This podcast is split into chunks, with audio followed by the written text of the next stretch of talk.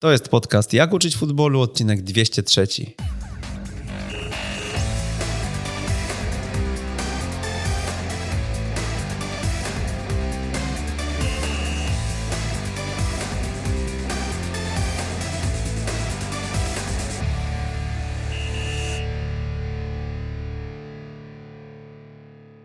Jak uczyć futbolu 203 Przemysław Mamczak. Dzień dobry, witam wszystkich. W ostatnich latach pracował u boku najlepszych polskich trenerów. Ostatni sezon, ten poprzedni rok w zasadzie, spędził w Japonii, gdzie był asystentem Urawy Red Diamonds i sięgnął po wygraną w Lidze Mistrzów. Mimo to wciąż mu mało. Wojciech Makowski.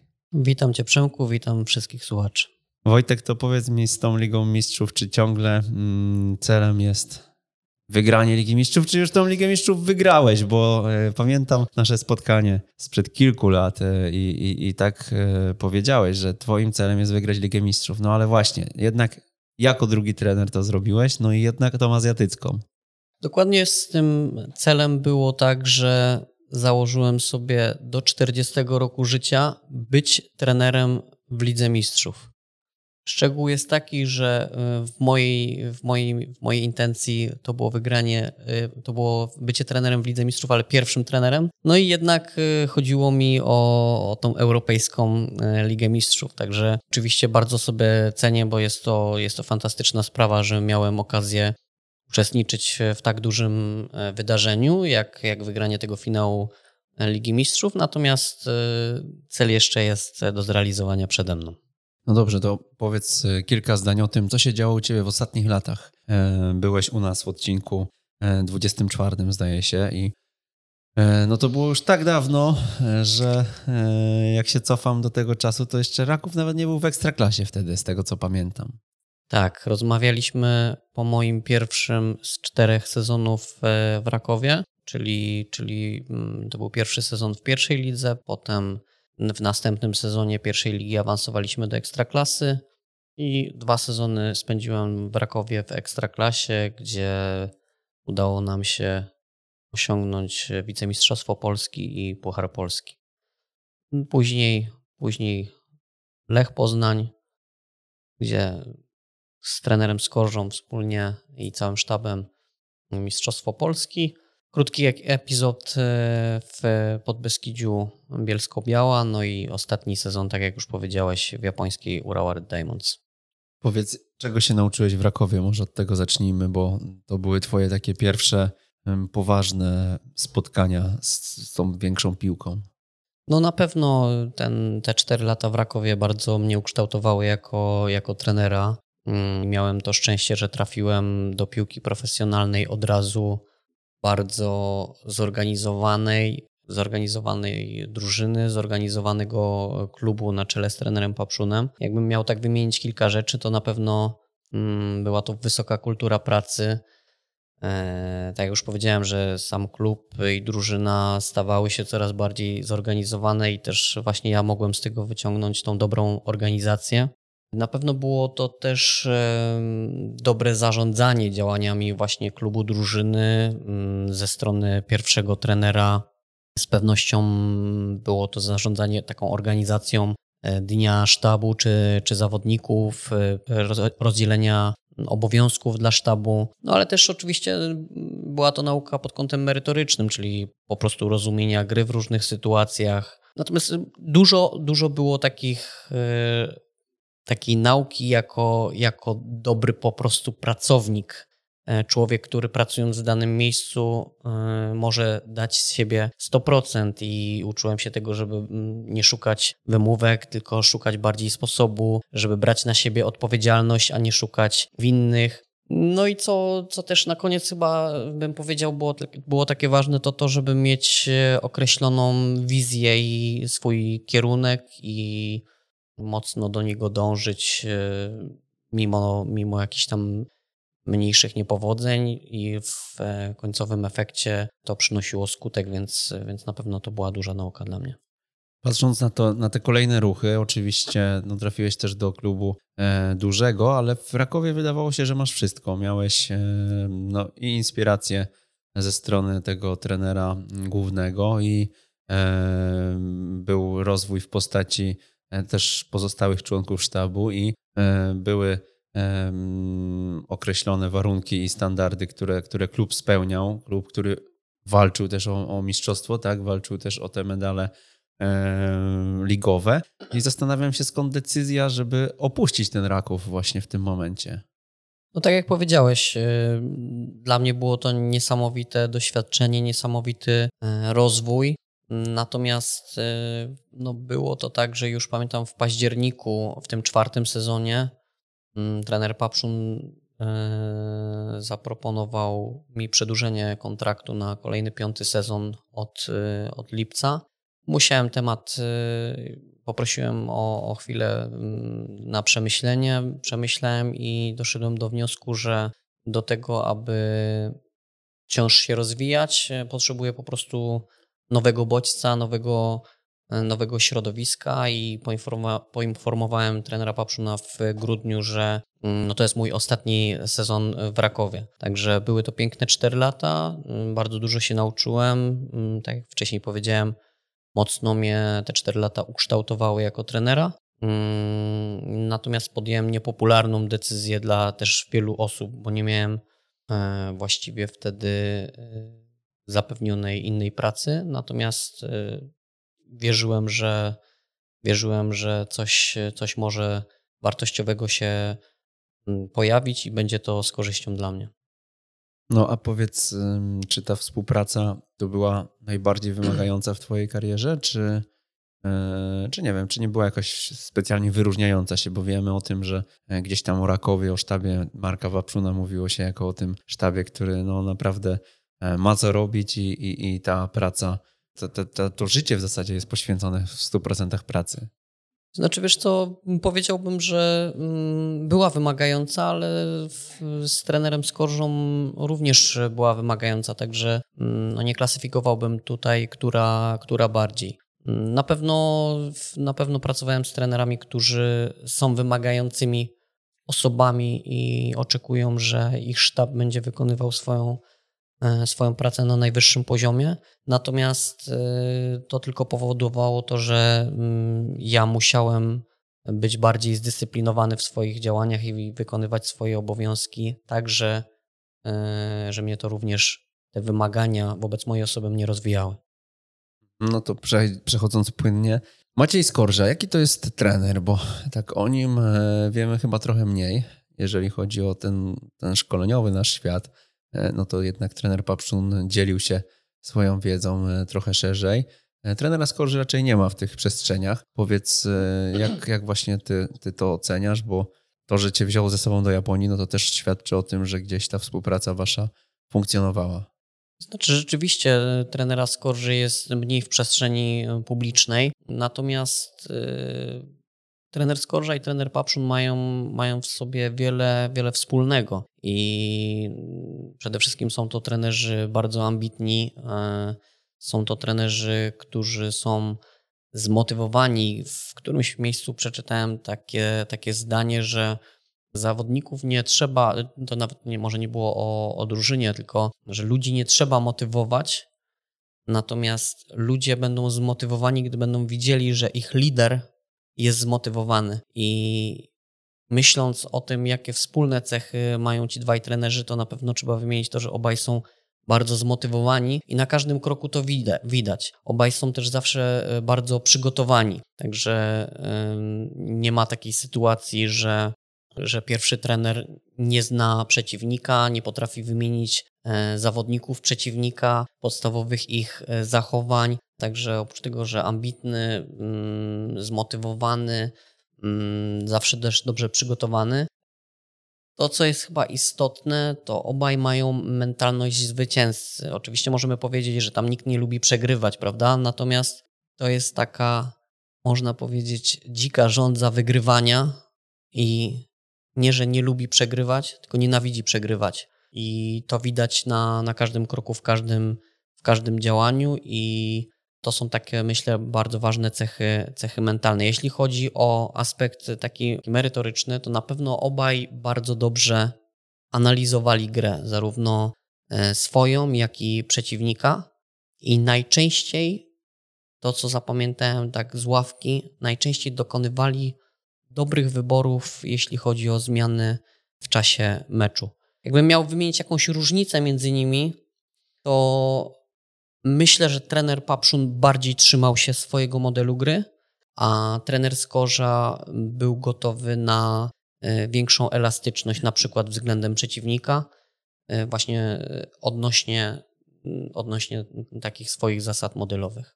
Jeżeli chodzi o Twoją rolę, powiedz właśnie tutaj już, już u trenera Skorzy, jak to, jak, jak, jaki był Twój zakres obowiązków? Pytamy o Japonię? No i myślę i o Lecha, i o Japonię, chyba że one się jakoś diametralnie różniły. Różniły się o tyle, że w Lechu pełniłem funkcję y, i asystenta, i analityka. Mm, natomiast, y, więc i uczestniczyłem w, w procesie treningowym na boisku, jaki robiłem e, na zmianę z Hubertem Barańskim, analizy przeciwnika oraz e, analizy pomeczowe naszej drużyny. Natomiast w Japonii już stricte byłem z Rafałem Janasem mm, asystentem, a analityków w sztabie mieliśmy dwóch japońskich. Mhm. No do Japonii sobie jeszcze przejdziemy, ale chciałem wrócić do tych słów z 24 odcinka, gdzie powiedziałeś, że e, no chcesz czerpać ze sztabu. Świadomie wchodziłeś do takich sztabów, gdzie mogłeś czerpać wiedzę i, i doświadczenia tych ludzi, którzy w tym sztabie się znajdowali. Takie były twoje właśnie założenia przez całe, całą dotychczasową drogę? Zawsze podchodziłem do, do tego tak, że od każdego można się dużo nauczyć e, i szczęście miałem takie, że w miejscach, wszędzie w miejscach, w których pracowałem, czy to była mm, czy to był Raków, Lech, Podbeskidzie czy, czy Urała, to trafiałem w całym sztabie na bardzo merytorycznych ludzi i, i od każdego mogłem się dużo nauczyć. Wiadomo, różnych różnych aspektów, e, czasami różnych, czasami podobnych aspektów można się nauczyć od pierwszego trenera, czasami od, e, od sztabu, od asystentów. Mm, natomiast, natomiast od każdego można, można wyciągnąć jakiś, e, jakiś szczegół. I tak wracając właśnie, że tutaj miałem duże szczęście, to myślę, że bardzo ważna rola w zbudowaniu kompetentnego kompetentnego sztabu, to, to rola pierwszego trenera i, i, bardzo dobrą robotę tutaj właśnie wykonali trenerzy Skorża, Papszun czy, czy trener Żura w Podbeskidziu. Jak tą e, rolę w sobie rozwinąć? Jak te umiejętności właśnie zarządzania e, ludźmi i ściągnięcia odpowiednich osób. Ty dzisiaj jako trener, który pewnie za chwilę będzie chciał być pierwszym trenerem, jak na to patrzysz? Czyli, czyli kogo będziesz chciał ściągnąć i na co będziesz zwracał uwagę? Pierwszej kolejności będę chciał rozpoznać, czy taka osoba jest, e, jest dobrym człowiekiem. W drugiej kolejności, czy jest gotowa do pracy. A, a przede wszystkim e, osoba, która, musi, która będzie w moim sztabie, to musi być merytoryczna i musi, musi mieć tą bazę. Mm, ja mam takie wrażenie, że teraz e, coraz więcej młodych trenerów jeśli chodzi o, o zakres wiedzy, o kompetencje twarde, stoi na wysokim poziomie. I to, to dla, to dla mnie to, to będzie podstawa, bo, bo człowiek, który, który nie ma odpowiedniej wiedzy, nie będzie potrafił pomóc mnie jako pierwszemu trenerowi, nie będzie potrafił pomóc zawodnikom się rozwijać, nie będzie miał tej bazy, e, na której będzie e, mógł e, budować i działać, mm, no to bez tego, bez tego nie ma szans. Natomiast kolejna, kolejna sprawa jest taka, że żeby tą bazę wykorzystać, trzeba być gotowym do pracy i no ja też jednak zależy mi na tym, żeby ta osoba była po prostu dobrym człowiekiem.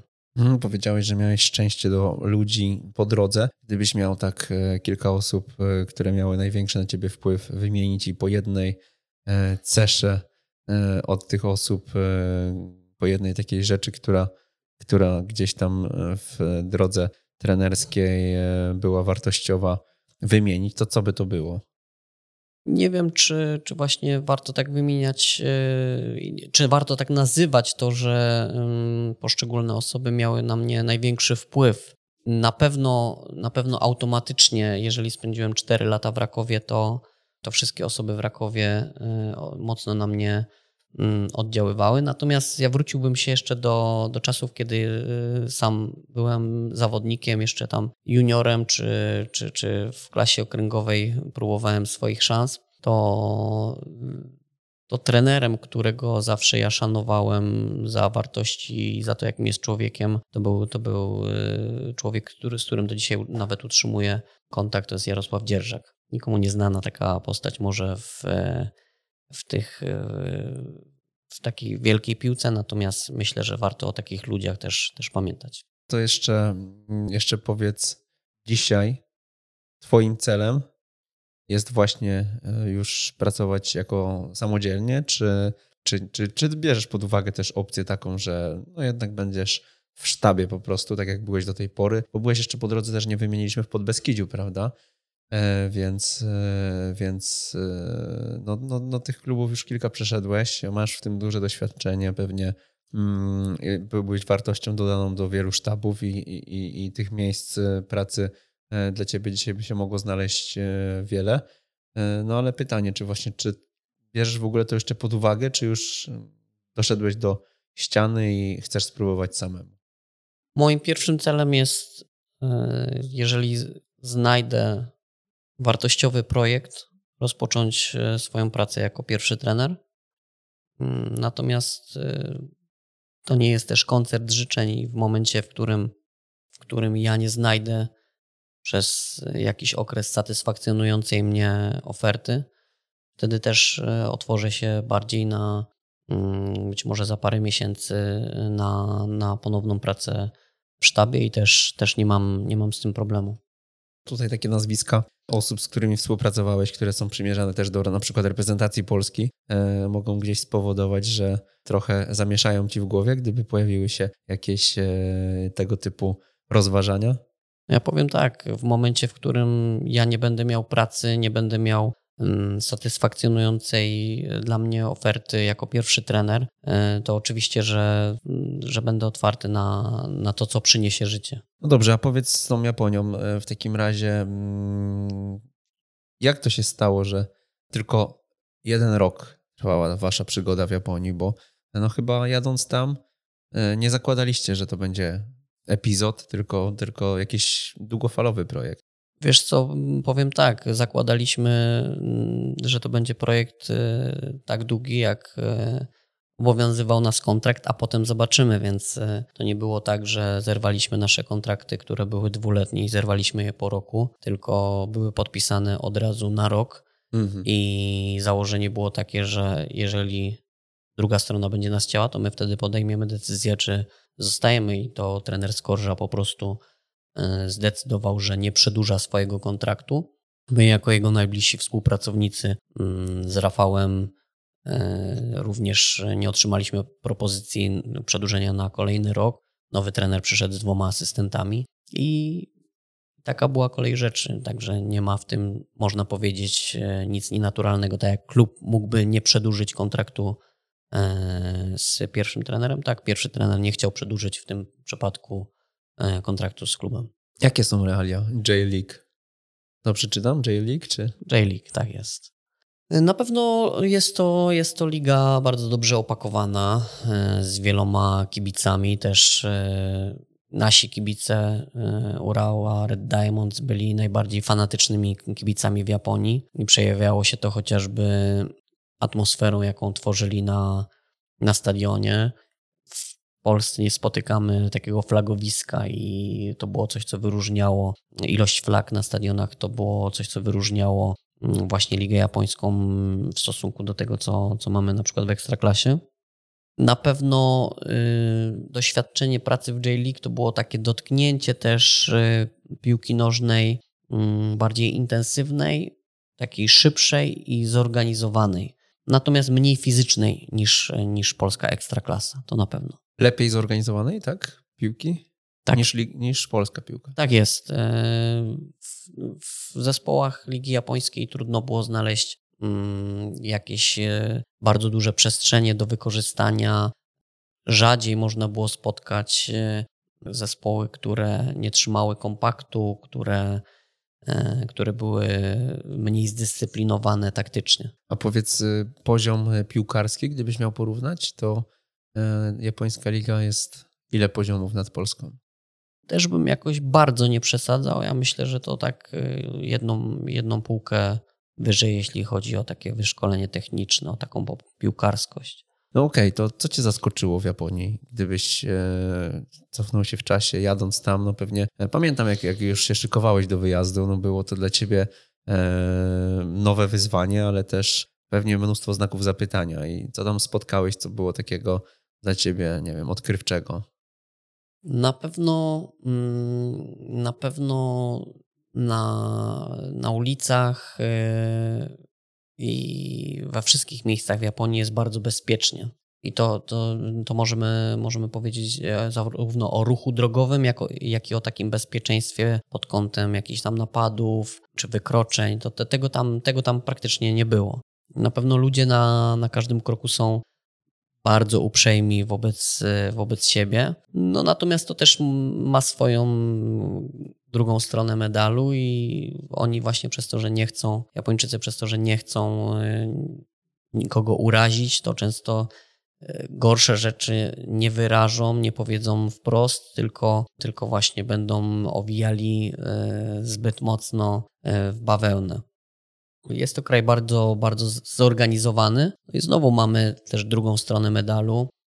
W momencie bardzo dobrze planują różne rzeczy, natomiast w momencie, kiedy coś się zmieni w tym planie, mm, myślę, że Polacy lepiej potrafią zareagować e, w takich sytuacjach e, nieoczekiwanych. Jak to się mówi, Polak Polak potrafi. No a z takich innych aspektów to na pewno lato było bardzo gorące, około 4, 4 miesięcy e, temperatura około 35-40 stopni z bardzo dużą wilgotnością i to, to też e, przekładało się chociażby na mecze w okresie letnim, gdzie widać było, że zawodnicy po prostu mniej wytrzymują te, te ciężkie mm, okresy. Zawodnicy japońscy też na pewno narzekali, jak było ciężko, ale nigdy nie narzekali głośno, nigdy do nas to, e, nigdy do nas to mm, nie dochodziło i byliśmy bardzo zadowoleni z takiego profesjonalizmu na każdym kroku e, Japończyków, jeśli chodzi o zarówno zaangażowanie podczas treningów, jak i taki profesjonalizm mm, dotyczący, dotyczący na przykład odnowy.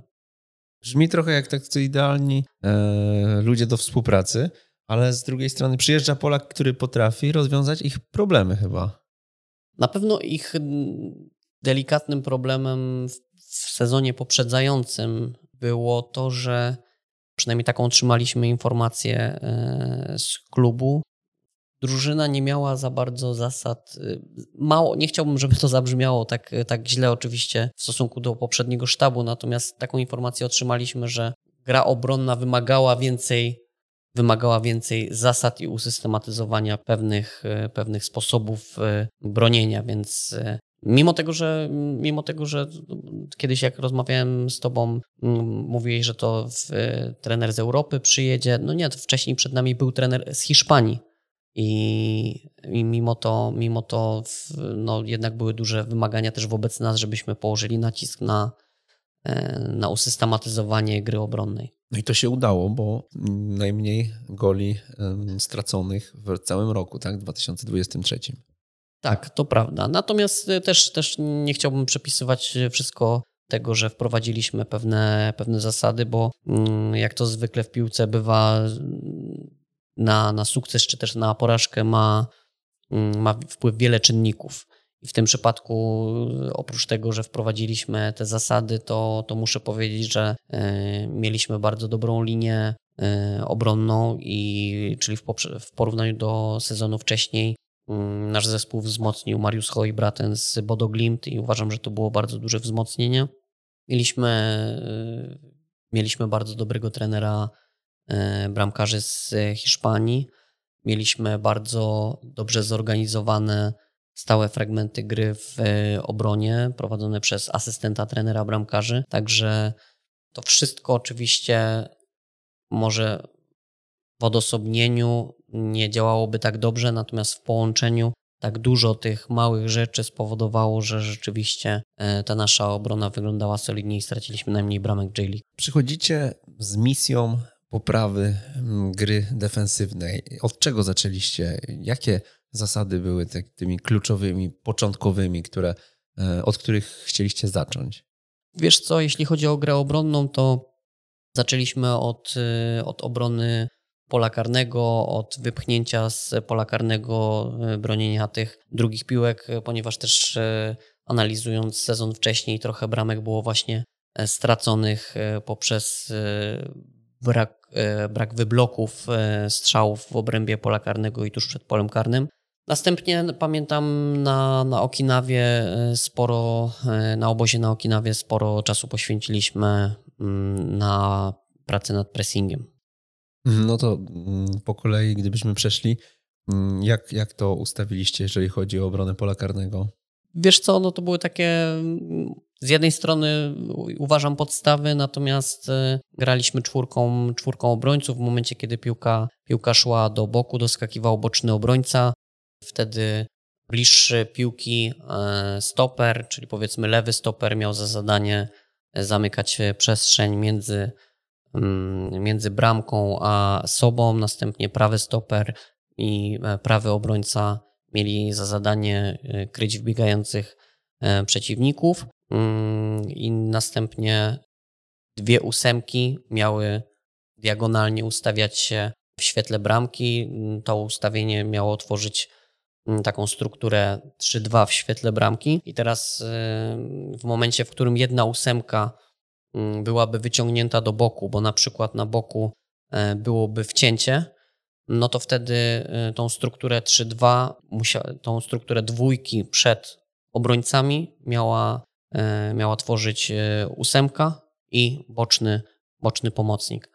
I teraz to, to, była, to była pierwsza rzecz, czyli taka najprostsza, najprostsza struktura. Jak, to mówimy o akcjach bocznych sektorach, typu dośrodkowanie. Typu, tak? dośrod, typu dośrodkowanie, dokładnie. Mm, no i to, nad czym pracowaliśmy w tym, w tym momencie, to, to sporo też było właśnie drugich, e, drugich piłek. Na, kładliśmy akcent na to, żeby po opuszczeniu piłki, po opuszczeniu pola karnego przez piłkę, żeby wypychać, skracać i też e, blokować Czyli ten moment wybicia na przykład piłki głową, tak? Tak e, jest. To był moment, że było wypchnięcie. Tak jest, tak jest. Dokładnie. To był sygnał do tego, że to całe, cała, cała ta linia i ta pierwsza trójka i ta dalsza dwójka idzie za piłką. Tak jest. Wszyscy mieli wypchnąć, skrócić, e, tak żeby zablokować strzał. Jeszcze jakieś sygnały wypchnięcia mieliście, czy, czy tylko taki, taki temat przychodzi ci do głowy? No bo mówimy tutaj tylko o dośrodkowaniach, nie? A teraz coś, coś co by się działo w środkowym sektorze na przykład, Wiesz co, no to generalnie to, to tyczy się zasad, które chcieliśmy wprowadzić, takich ogólnych, czyli zamykanie, zamykanie środka. No pamiętam jeszcze na przykład mieliśmy z zachowań przed polem karnym, ale powiedzmy jeszcze w obronie niskiej ustalone, ustalone priorytety Mm, dotyczące tego, kto ma doskoczyć do zawodnika z piłką w bocznym sektorze, w bocznym sektorze boiska. Na początku to był w miarę możliwości boczny pomocnik, w drugiej kolejności e, na przykład e, boczny, boczny obrońca. Mieliśmy też zasadę, e, jak my to nazwaliśmy, takiego emergency, w momencie kiedy mm, ósemka, w momencie kiedy przeciwnik robił wcięcie, ósemka nie zdążyła pokryć e, tego zawodnika i wybiegał zamiast niego mm, stoper. W tym momencie mówimy o na przykład lewym stoperze, a ósemka miała, miała wypełnić jego miejsce, czyli zamykać tą strefę między, między nim a krótkim słupkiem. E, no i powiedz, tak myślę cały czas o tym, jak to się stało, że byliście tak efektywni, bo e, no jednak no osiągnęliście wynik, tak? I teraz I teraz, e, gdybyś miał to czemuś przypisać, to co by to było? Czy, e, czy właśnie mm, to, że Europejczyk jest, nie wiem, bardziej zorganizowany w tym wszystkim i przychodzi i, i ma na to jasny, klarowny pomysł, to po prostu od razu szybko działa? Czy na tle ligi były jeszcze jakieś inne aspekty, które na to wpłynęły? Znaczy, przede wszystkim E, jeżeli, jeżeli możemy tak postrzegać naszą pracę jako, jako przyzwoity wynik e, w Japonii, jako pierwszą, pierwszą rzecz powiedziałbym jednak ta, ta mała liczba straconych bramek, bo e, tam niektórzy mówią, że czyste konto średnio daje 2,5 punkta na mecz. Gdzieś znalazłem artykuł, w którym było nawet, że 2,6 punkta na mecz, więc no jest to jednak niezmiernie ważne, aby, aby, aby starać się tych bramek tracić wcale albo, albo jak najmniej. Czy wyobrażasz sobie pracę w Azji dłużej? Tak, ja y, byłem gotowy na, na to, żeby jeżeli byśmy dostali propozycję kontraktów mm, na kolejny sezon, to, to żeby, żeby zostać, zostać w Japonii. Pytanie, czy, czy, czy, czy, czy to byłby rok, czy, czy więcej lat, no bo to jednak jest inna kultura i e, jest, jest pewna specyfika życia w kraju zupełnie odmiennym od, od naszego. Ale rodzinie się spodobało. Tak, byliśmy zadowoleni generalnie rodzinnie. Co było takim największym, um, największym dla ciebie wyzwaniem, największym wyjściem ze strefy komfortu po przenosinach do Japonii? Myślę, że mm, myślę, że ludzie w Japonii są mniej ekspresyjni i bardziej zamknięci w sobie.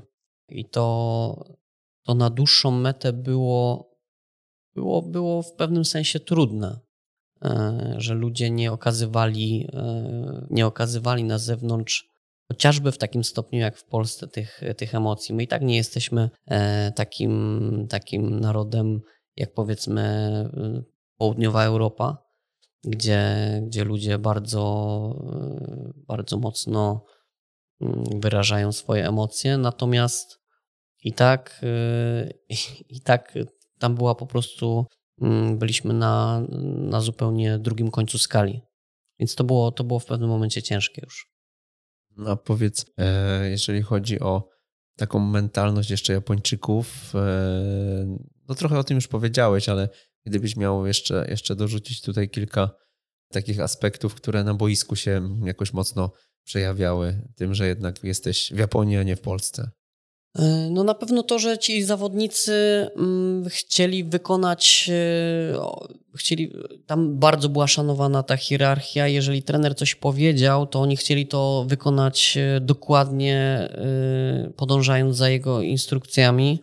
I była to mogła to być, mógł to być plus, a mógł to być czasami minus, bo mam wrażenie, że na meczu czasami w momencie, kiedy dane przestrzenie są już zamknięte, no to zawodnik musi podejmować po prostu inne, inne, inne decyzje i musi wziąć ten ciężar e, odpowiedzialności na swoje barki. Natomiast tam czasami e, zawodnicy starali się zbyt na siłę wykonać co do, co do Joty E, to polecenie trenera. Także to było też e, bardzo ciekawe i ja mogę powiedzieć ze swojego doświadczenia, że bardzo dobrze się e, pracowało z Japończykami, bo oni byli bardzo chętni do pracy. To jest naród mega pracowity, nasz też. Natomiast, natomiast właśnie tam była taka gotowość do mm, maksymalnego wykonania tego, co trener od ciebie oczekiwał. Natomiast, tak jak mówię, w pewnych momentach mogła to być już pułapka, nie? Kiedy myślimy o Japonii, no to przychodzi nam do głowy od razu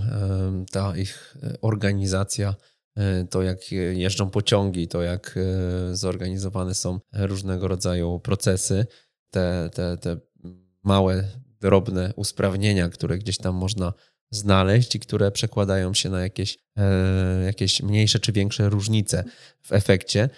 Powiedz, czy takich organizacyjnych kwestii, gdybyś miał sobie przypomnieć, E, znalazłbyś też trochę do przeniesienia na polski grunt, czy to jest e, no, tak odległa kultura, że, e, no, że to tylko może funkcjonować właśnie tam?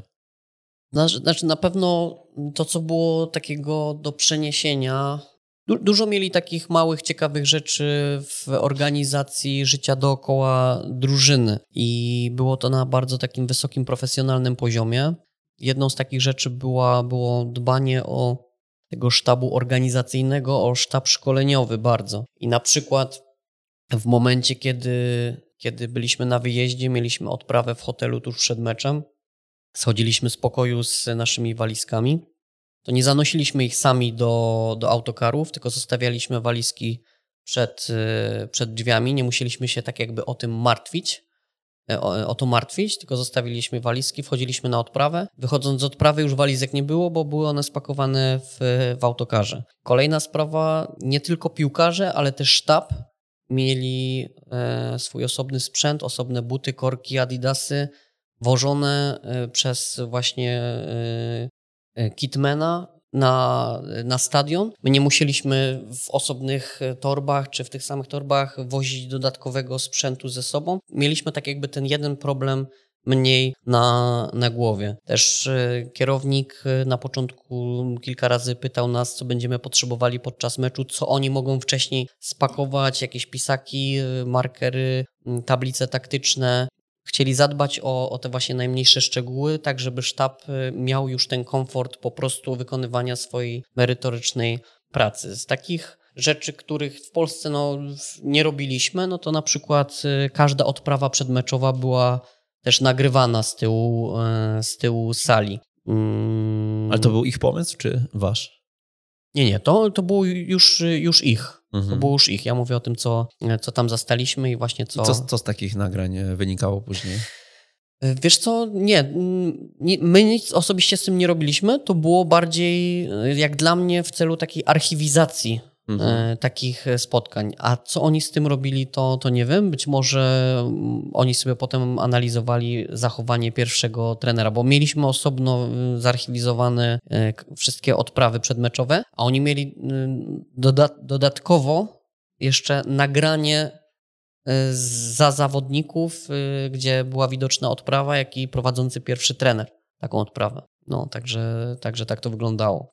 Co jeszcze było takiego na pewno no, na, ta, na, na treningach, e, w momencie, kiedy był, był podział składów, nie czytał tych, te składy trener, tylko e, była kładziona e, na murawie tablica z numerami, już z pozycjami. Zawodnicy tylko podchodzili, patrzyli na jakiej są pozycji, w jakiej są drużynie, czy czerwonej, czy białej i już brali koszulkę.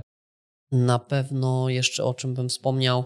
Nie wiem, ja nie mówię, nie, nie oceniam też, czy to jest lepsze rozwiązanie niż to, to, co mamy w Polsce, natomiast inne, z którymi się nie spotkałem, to e, podczas treningu stałych fragmentów gry, e, stałe fragmenty gry były na jednej dużej tablicy, na której się mieściło sześć kartek. Ona była y, tablica twarda, zafoliowana w momencie jakiegoś wiatru. Mm, nie stanowiło problemu, żeby pokazać zawodnikom, tak jak na przykład my mamy takie, powiedzmy, te segregatory elastyczne i te kartki czasami y, latają, więc, y, więc tam było takie rozwiązanie. Podczas stałych fragmentów gry też jeden z asystentów miał osobny plik tych przygotowanych schematów i stał przy wykonawcy, żeby jeszcze przed przed wykonaniem jeszcze mu przypomnieć dokładnie, jak y, ma być rozgrywany dany stały fragment gry. Już może z takich mniej merytorycznych, ale y, organizacyjnych, y, właśnie w ośrodku treningowym od razu po zejściu z boiska były, było pomieszczenie na buty z suszarnią, a przed wejściem było ciśnienie, powietrze pod ciśnieniem do czyszczenia butów. I to jest rewelacyjny, e, rewelacyjny pomysł na to, żeby, e, żeby właśnie nie wnosić e, tego, tego błota do, do budynku. Taki kompresor, tak? Taki kompresor, tak jest. I mhm. były takie trzy, trzy kompresory i w momencie całe błoto z, z, z butów po prostu zostało usuwane. Co zapamiętałem jeszcze, w kierownik meczu, pod, kierownik e, podczas e, przerwy w meczu, w momencie, kiedy sztab przygotowywał się do, e, zanim przyszedł do, do drużyny i przygotowywał się w swoim gronie, to kierownik przychodził co minutę i mówił, ile czasu mamy do wyjścia z szatni. I to pozwalało nam cały czas znowu nie skupiać się na tym, ile nam zostało, tylko na swojej pracy, a kierownik dawał nam czas, dawał nam znać, ile ten czas ile tego czasu zostało. Podczas jeszcze z takiego gatunku meczowego bramkarze mieli rozwieszone stałe fragmenty gry e, na swoich półkach e, w obronie, żeby, żeby też e, sobie przypomnieć jeszcze, czy w przerwie, czy tuż przed wyjściem na, na mecz. Mieliśmy też Mieliśmy też y, w pokoju trenerskim rozwieszoną tablicę z boiskiem, mm, gdzie zawsze przed treningiem też rozpisywaliśmy, gdzie rozkładamy, rozkładamy dane ćwiczenie, kto je rozkłada, mm, no tak, żeby nie było żadnych nieporozumień już po wyjściu na boisko. O, i co, jeszcze mi się ciekawego przypomniało z z Boyskiem i z Murawą. Greenkeeperzy co jakiś czas drukowali nam, drukowali nam taką planszę z Boyskiem i różnymi kolorami zaznaczali, które obszary boiska są w lepszym stanie, a które w gorszym. I to pozwalało nam, że na przykład jeżeli mieliśmy rozstawić e, rondo, wiedzieliśmy, że te obszary boiska w dniu dzisiejszym czy w najbliższym tygodniu warto mm, przyoszczędzić, a warto przenieść się w te obszary boiska, gdzie po prostu ta murawa jest w idealnym stanie. Nie? No dużo takich fajnych ciekawostek, które nie wymagają też w sumie mm, dużych nakładów, tylko bardziej wdrożenia tego w jakiś, jakiś e, codzienny proces. Tak jest, tak jest, dokładnie. Coś, co na pewno, no to już, y, mm, co, co teraz powiem, to już wymaga na pewno y, jakichś nakładów finansowych. Był w naszym budynku, w ośrodku treningowym pokój y, do odpoczynku. E, było w nim bodajże sześć namiotów e, z poduszkami, z kołdrami, gdzie zawodnicy po prostu po treningu mogli przyjść, wypocząć, czy też w momencie, kiedy, kiedy były dwa treningi, też mogą między treningami zostać. To był taki właśnie pokój, pokój relaksu i, mm, i dużo zawodników z tego, z tego korzystało. Trenerzy też korzystali, czy?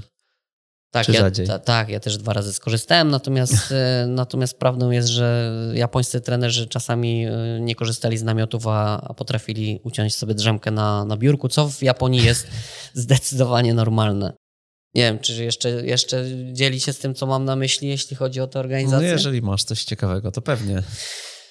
Yy, Wiesz co, no na pewno coś, co by się przydało w Polsce, y, bo w Polsce podpisujemy kontrakty y, z platformami, na przykład Instat czy Y-Scout. Y, tam oprócz tego, oprócz Y-Scouta, my mieliśmy dostęp do platformy z wszystkich najwyższych trzech lig japońskich, gdzie były mecze z kamery telewizyjnej oraz taktycznej. I to była dodatkowa platforma, i uważam, że, że coś takiego by miało sens y, stworzenie właśnie mm, takiej profesjonalnej platformy, gdzie obowiązkowo muszą być y, mm, mecze wrzucane z y, dobrej jakości nagrania z kamery taktycznej. Chyba do tego dojdziemy, bo to już tak coraz bardziej gdzieś się o tym mówi. No, jak najbardziej. No to, to, to, to są takie, myślę, że małe rzeczy, które i małe rzeczy. Dla mnie to jest podstawowa rzecz, żebyśmy mieli dostęp do, y, do nagrań z kamery taktycznej, bo, bo ta analiza po prostu powinna być y, taką bazą do naszej, do naszej pracy. No a powiedz jeszcze o tym procesie regeneracji, właśnie jak to wyglądało e, z tym sztabem, który zasypiał na biurkach. To była 15-minutowa drzemka, czy, czy nie wiem, to było regularne? Zdarzało się tylko w okresach jakiegoś większego przeciążenia? Nie, to, to nie było jakieś incydentalne. W Japonii podobno jest kultura e, taka, że mm, jeżeli pracownik e, ucina sobie drzemkę w czasie pracy, to znaczy, że dobrze pracuje. Mm, no i u nas nie było, nie było inaczej, tylko mieliśmy mm, po treningu, po treningu zawsze mieliśmy obiad i po obiedzie zwykle kilku, kilku Japończyków po prostu e, na biurkach, na biurkach e, przysypiało i nie było to, mówię, w żadnym stopniu coś złego, aczkolwiek e, dla nas było to coś takiego no, niespotykanego w pracy, żeby, żeby spać na biurku.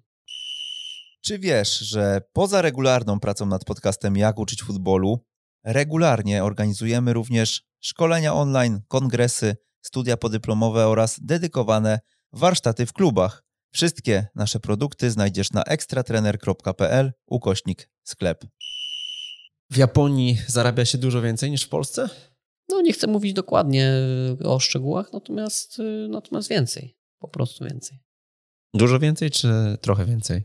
Więcej. Dużo więcej, no to ciekawe. A jeżeli chodzi właśnie o ich poszukiwania w kierunku trenerów, trenerów z innych krajów, czy, e, czy to się wiązało właśnie w tym wypadku z trenerem e, o nazwisku takim jak Maciej Skorża, czy, czy, czy no rozszerzają po prostu się na to, żeby korzystać też z innych, innych nacji? I też, też pytam w kontekście tego, że, że no dla nich jest to z jednej strony coś, czego być może oni nie mają w swojej kulturze, ale e, z drugiej strony myślę też o tym, że, mm, no, że ty jako człowiek, który, e, który przyjeżdża tam, musi się dopasować do pewnych e, aspektów. Nie? I teraz, i teraz no, jakie umiejętności są tutaj kluczowe Twoim zdaniem po takim przyjeździe? Język angielski wystarczy, czy musiałeś się uczyć też japońskiego na przykład? Tak, zacznę od końca, jeśli chodzi o język.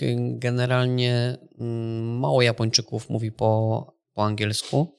W naszej drużynie wyglądało to tak, że mieliśmy dwóch tłumaczy z angielskiego na, na japoński, e, plus e, dwóch naszych analityków mówiło, japońskich analityków mówiło też po, e, po angielsku, no i właściwie ta cała, cała ta czwórka pomagała w procesie treningowym czy też odprawach, tak żeby, żeby ten przekaz trafiał do, do zawodników. To, co wspomniałeś, to tak, to generalnie ja uważam, że to powinno obowiązywać wszędzie, czyli w momencie, kiedy wiem, wchodzimy do czyjegoś domu, przyjeżdżamy do, do obcego kraju, to obowiązkiem jest e, dostosować się do e, zasad panujących e, u, u, gospodarza. No i nie inaczej, nie inaczej postępowałem w tamtym kraju. Starałem się jak najbardziej i wszyscy my staraliśmy się jak najbardziej uszanować kulturę i właśnie te małe zasady, jak na przykład y, nie wolno było w środkach komunikacji miejskiej, czy jechaliśmy autokarem, nie wolno było rozmawiać przez telefon. I no to, to są rzeczy, do których trzeba, trzeba zaakceptować, są rzeczy, które trzeba zaakceptować, do których trzeba się dostosować i, i dzięki temu, dzięki temu można, e, można dobrze, dobrze funkcjonować. Na pewno też, wracając do początku Twojego pytania, biorąc y, trenerów z innej części świata, Japończycy też szukają mm, trochę czegoś, y, co wniesie, co uzupełni właśnie ich kulturę, bo Japończycy mają ogromny potencjał, natomiast właśnie przez y, te pewne, pewne swoje takie zbytnie czasami uporządkowanie szukają, szukają właśnie tych przestrzeni, gdzie ktoś może dać im trochę więcej właśnie szerszego spojrzenia na pewne aspekty. Dużym utrudnieniem była dla Was komunikacja? Bo to pierwszy raz chyba się z tym spotkałeś. Jeśli chodzi o takie aspekty piłkarskie stricte, to nie, bo, bo zawsze mieliśmy do pomocy e, tych ludzi. No tak, e, tylko wiesz, czasami w piłce jest tak, że trzeba coś szybko przekazać, trzeba gdzieś e, spróbować wpłynąć na zawodnika, nie wiem, w danej akcji, w danej grze treningowej. Myślę, że ta komunikacja z tłumaczami była na tyle sprawna, że nie sprawiało to problemu. Bardziej szukałbym, mm, szukałbym tego problemu w takich mm, w budowaniu relacji z zawodnikami. I tutaj po pierwsze w ogóle było to trudne, jeśli chodzi o Japończyków, którzy nie są na, narodem zbyt otwartym, są skryci, nie chcą pokazywać swoich emocji. Natomiast druga sprawa jest taka, że jeżeli chce się już porozmawiać po prostu co u danego zawodnika, trochę go poznać, e, no to mało komfortowe było to, że zawsze musiała być ta, ta trzecia osoba to, mhm. Y, to tylko, tylko jeden Japończyk był w, w całym klubie, w całej drużynie z zawodników taki, który, który był w stanie skomunikować się po angielsku na takim podstawowym poziomie i mogliśmy porozmawiać o, o rzeczach y, no, takich niepiłkarskich po prostu bez tłumacza. Bardzo cię Japonia zmieniła? Czy wręcz przeciwnie, nie widzisz jakichś różnic? Stricte Japonia chyba mnie nie zmieniła. Okej, okay, a Gdybyś miał e, na pewno refleksyjnie też podchodzić do kolejnych miejsc pracy, gdybyś miał jakieś wnioski e, z pracy w Urawie wyciągnąć, to co by to było? Znaczy bardzo, bardzo na bardziej na pewno się um, utwierdziłem w takiej może mojej wizji jako, jako trener, co, co ma sens, e, w co, w, co, w co ja wierzę, jak, jak ja postrzegam prowadzenie zespołu i co jest w tym wszystkim, co jest w tym wszystkim ważne. Dobra, to jeszcze e, podrzucimy informację o prezencie, który przygotowałeś, bo arkusz taki statystyczny z pracy w Japonii, e, który, którym, w którym gdzieś tam e, analizowaliście wpływ zawodników na strzelone i stracone gole. E, taki arkusz udostępnisz naszym słuchaczom, tak?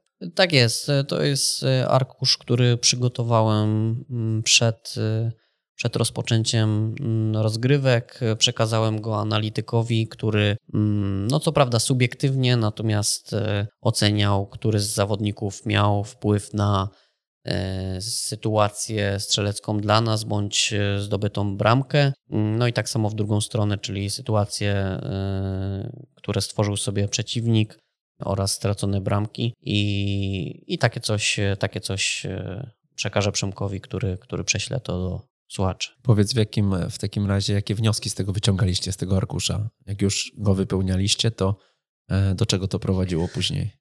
Wiesz co, nie, nie wiem, czy, czy można powiedzieć tak, że na, na bazie samego arkusza my wyciągaliśmy wnioski, bardziej to było na zasadzie y, najczęściej potwierdzeń naszych obserwacji e, dotyczących tego, kto, kto, kto wnosi dużą wartość dla naszego zespołu, a kto e, będąc na boisku często powoduje, że przeciwnik dochodzi do, do sytuacji strzeleckiej bądź, bądź zdobywa bramkę.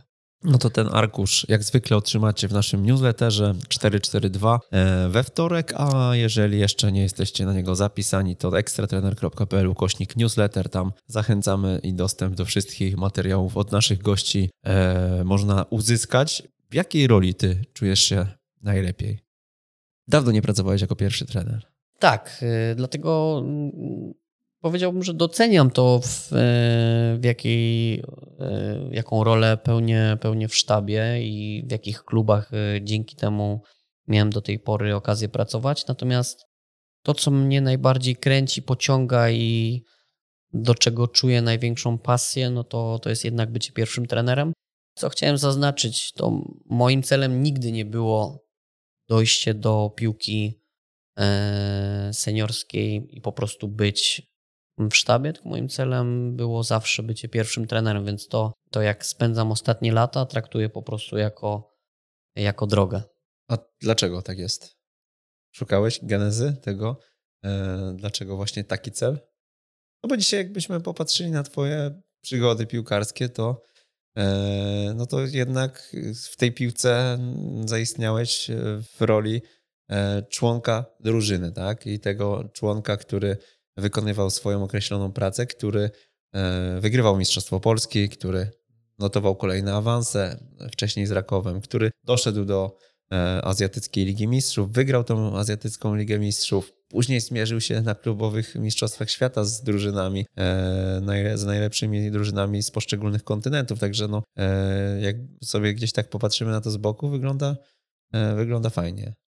Tak, oczywiście i żeby była jasność, e, bardzo doceniam to, w jakich miejscach do tej pory byłem, też z jakimi trenerami pracowałem. Mm, natomiast, e, tak jak mówię, od zawsze, od zawsze mm, pociągało mnie tak jakby nadawanie tego, tego kierunku, budowanie pewnej wizji i prowadzenie, prowadzenie ludzi w, e, właśnie w kierunku jakichś założonych standardów i, i wizji pracy.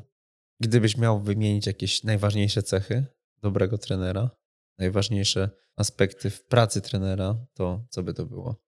No przede wszystkim wymieniłbym to, co, e, to, co, to, co ma dwóch trenerów, e, z którymi dłużej pracowałem, czyli, czyli Marek Papszun i, i Maciej Skorża, czyli są to trenerzy po prostu skuteczni. I w piłce nożnej seniorskiej najważniejszy jest wynik, bo jeżeli nawet ktoś będzie pięknie grał, natomiast będzie przegrywał, to ta piękna gra też nie będzie na tyle satysfakcjonowała nawet kibiców, którzy, którzy przychodzą na, na stadion oglądać, yy, oglądać mecze, więc myślę, że to jest przede wszystkim podstawa wszystkiego, wynik. Natomiast drugą sprawą jest, jak do tego wyniku dojdziemy. Każdy trener może mieć swój sposób na, na dojście do tego celu. Akurat no, ja czuję to w ten sposób, że że chce dochodzić do wyniku poprzez rozwijanie zawodników i tego, żeby oni wzrastali i dzięki temu, żebyśmy byli skuteczni, czyli też nie nauczać po to, żeby, żeby pięknie grać, nie tylko po to, tylko nauczać po to, żeby to było przede wszystkim e, skuteczne, ale żeby oni się też przy tym rozwijali. I to jest moja droga, a natomiast y, mm, no już y, dojrzałem do, do tego, że wiem, że drogi mogą być różne do zwycięstwa i akceptuję to. Nie mam z tym problemu i też e, nie zamierzam nikogo, nikogo krytykować, że, że ma taki, a nie inny sposób osiągania głównego celu, jak jest w piłce nożnej. Zmieniłeś jakiś czas temu swój opis na Twitterze. E, jakie, jakimi dewizami się w życiu kierujesz? W co wierzysz jako trener? Przyznam szczerze, że to jest bardzo świeży temat i bardzo świeży temat i zmieniłem ten opis na Twitterze po, e, po wysłuchaniu jednego z podcastów e, z Miłoszem Brzezińskim, którego też Radek e, Bella polecał w swoim podcaście. Miłosz Brzeziński zapytany tam, z tego co pamiętam, o wydajność, jak, mm, jak być wydajnym, coś takiego. I on powiedział takie mega proste, a z drugiej strony mega magiczne zdanie, którego, którego można się trzymać obojętnie co się robi, czyli bycie porządnym człowiekiem jest ważniejsze od wszystkiego innego. I po prostu to zdanie stwierdziłem, że wstawię e, w miejsce wszystkich moich tych opisów gdzie pracowałem, gdzie byłem, gdzie byłem trenerem i, i, i to mi się bardzo spodobało. Natomiast e, jeszcze mam kilka innych takich zdań, które utkwiły mi w pamięci. Nie wiem, czy bym powiedział, że to są takie dewizy, którymi się e, kieruję, natomiast uważam, że są to świetne słowa. Na przykład mm, mój trener gimnastyki na AWF-ie powiedział, powiedział coś takiego, że jeżeli byśmy... Ktoś powiedział, że ale mi się dzisiaj nie chce, a on powiedział, gdybyśmy robili w życiu tylko to, co się chce, to do niczego byśmy nie doszli. I znowu proste, ale fajne, fajne zdanie. Mm, lubię się kierować e, takim, takim zdaniem, że małe szczegóły yy, robią dużą różnicę i to zdanie nawet y, na siłowni w Urawie napisałem i przez, przez cały sezon, przez cały sezon też, y, też widniało na tej tablicy. I jeszcze jedna rzecz, którą ja się chcę kierować, takie zdanie, które ja sobie wymyśliłem już, już sam, mm, którym chcę się kierować w drużynie, to jest to, żeby ułatwiać pracę drużynie, ułatwiać pracę sztabowi, ułatwiać pracę zawodnikom. Czyli na przykład wprowadzać y, dla zawodników pewne zasady, które nie będą ich ograniczać, ale będą wskazywać im kierunek i dzięki którym im będzie łatwiej funkcjonować na wojsku. Ty kształciłeś się przez yy, lata wcześniej, jeszcze zanim pracowałeś w Rakowie i e, w innych miejscach. Powiedziałeś nawet w rozmowie, tutaj mam wynotowane, z Kubą Szpiegowskim z piłki nożnej dla dzieci, że uważasz psychologię za decydujący aspekt w całej piłce nożnej. Potwierdzasz, czy to się zmieniło na przestrzeni lat? No, przede wszystkim to ja byłem wtedy na początku swojej takiej e, przygody, przygody trenerskiej i nie ukrywam, że miałem taką fiksację, takie mocne zainteresowanie psychologią i, i coachingiem i teraz teraz patrzę na, na piłkę nożną bardziej globalnie, że wszystko wszystko jest ze sobą połączone i wszystkie z tych e, czterech, e, czterech elementów, o których zawsze mówimy, e, są ważne i, i nie ma tak, że jeden jest ważniejszy od drugiego. Weźmy na, pod uwagę na przykład pressing. Możemy być super zdeterminowani, zmotywowani, żeby odebrać przeciwnikowi piłkę. Natomiast jeśli na przykład nasz organizm nie będzie w stanie przygotowa- nie będzie przygotowany do tego motorycznie, żeby, żeby ten pressing zakładać, no to szybko stracimy siłę. Mm, jeżeli nie będziemy mieli określonych e, założeń taktycznych, danego sposobu, pewnych może zasad, jak, jakie przestrzenie chcemy zamykać w tym pressingu, w którym momencie chcemy presować, mm, jak indywidualnie zabiegać, czy prosto, czy od zewnątrz, czy od wewnątrz, no to tak samo e, przeciwnik szybko może wyjść z tego pressingu. No i na odwrót, jeżeli będziemy mieli e, zasady taktyczne, będziemy mieli dobrze przygotowani motorycznie, natomiast no nie będziemy mieli po prostu tego ognia, tej determinacji, no to, to też może możemy nie osiągnąć sukcesu. A co dały ci kursy NLP? Te kursy z neurolingwistycznego programowania, które, które tam zrobiłem 10 lat temu, to była dla mnie nauka mm, o, e, o przekonaniach, o, o celach, o kierowaniu powiedzmy swoimi myślami, trochę nauką świadomości, mm, nauką tego, że każde słowo może być ważne, czyli ważne jest, czy mówię chcę, czy mówię chciałbym, czy mówię chcę, czy muszę coś zrobić. Mm, więc y, to, były, to, to był taki, myślę, że fajny okres. Nie mówię, że, że każdy to musi zrobić. Polecam do, do takiego generalnego rozwoju osobistego. Każdy, każdy powinien szukać coś dla siebie. Na tamten moment też y, to było coś wartościowego mm, dla mnie i na pewno dołożyło cegiełkę do, do tego, jakim jestem człowiekiem teraz. A ty jesteś perfekcjonistą? No zawsze, zawsze myślałem, że, że nie, że generalnie mam luz z pewnymi rzeczami.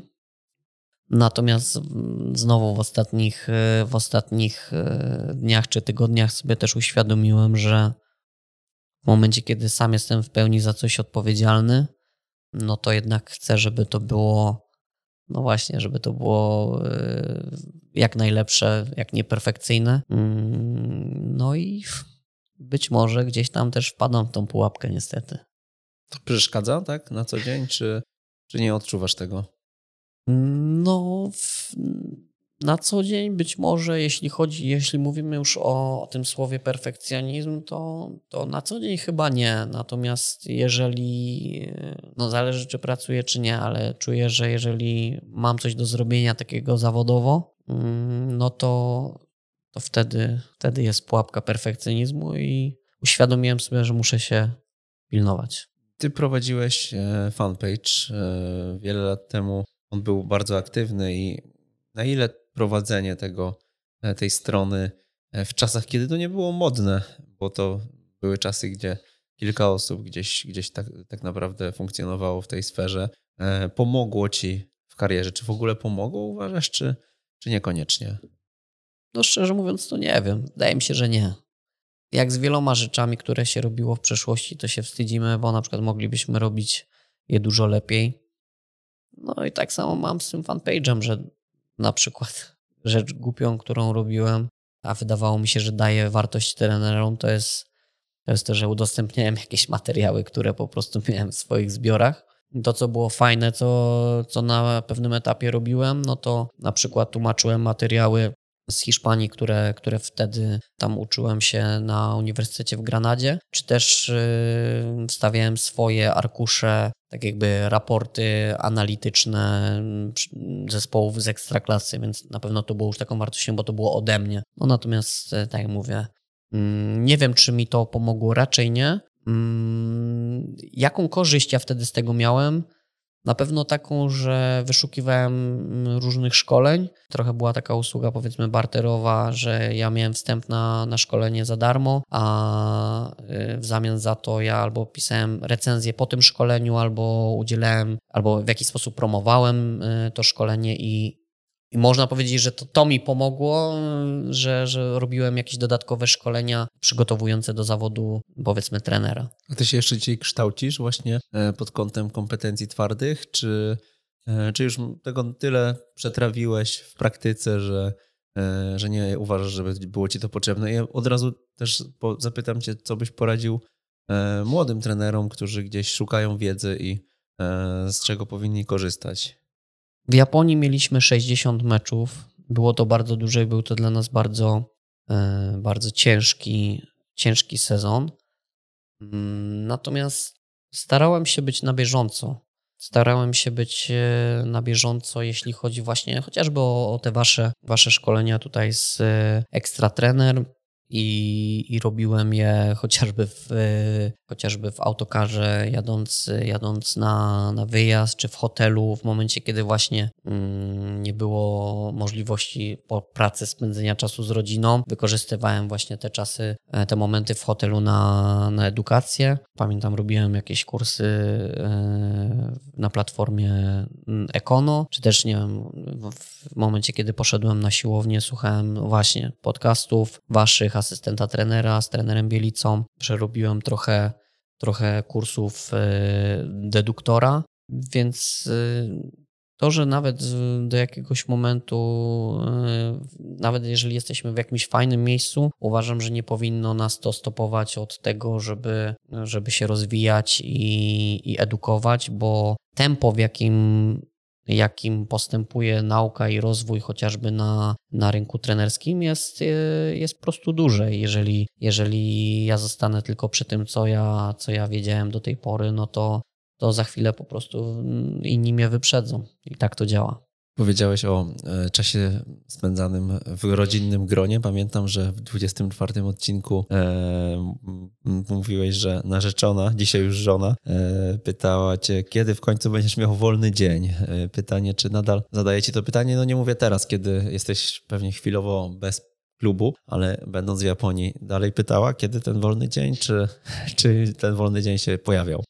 No, w Japonii to, to w ogóle było bardzo mało tego wolnego. No, zwykle to tam wypadało ze dwa dni w miesiącu.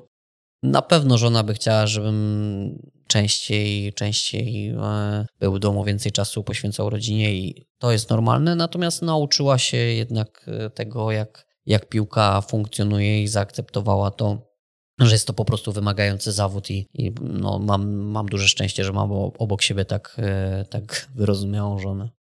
Jakiś czas temu wziąłeś udział w naszym szkoleniu jako wykładowca, w szkoleniu Sekrety Skutecznej Obrony. E, I tak już tytułem końca chciałbym Cię jeszcze zapytać o to, e, jaką widzisz różnicę między obroną strefową a indywidualną? No. Oczywiście wiem, że to było prawie dwugodzinna, e, dwugodzinna prezentacja, także nie, nie będziemy tego też rozwijać aż tak dogłębnie, natomiast, natomiast tak ogólnie. No jakbym miał powiedzieć w jednym zdaniu, to obrona strefowa mm, charakteryzuje się tym, że pierwszym punktem referencyjnym będzie piłka, a w obronie indywidualnej będzie to, będzie to przeciwnik. I, I on będzie dyktował położenie zawodników na boisku. Kiedy wykorzystywać jedną, a kiedy drugą? Co, no tak, wszystko tak naprawdę zależy od założeń i preferencji pierwszego trenera. To, co mówiłem też na tym szkoleniu, to w, ważne jest to, aby pomóc zawodnikom poruszać się w obrębie y, jednego pomysłu, tak żeby wszyscy wiedzieli, w jakim kierunku chcemy y, podążać, a nie żeby każdy działał według własnego uznania.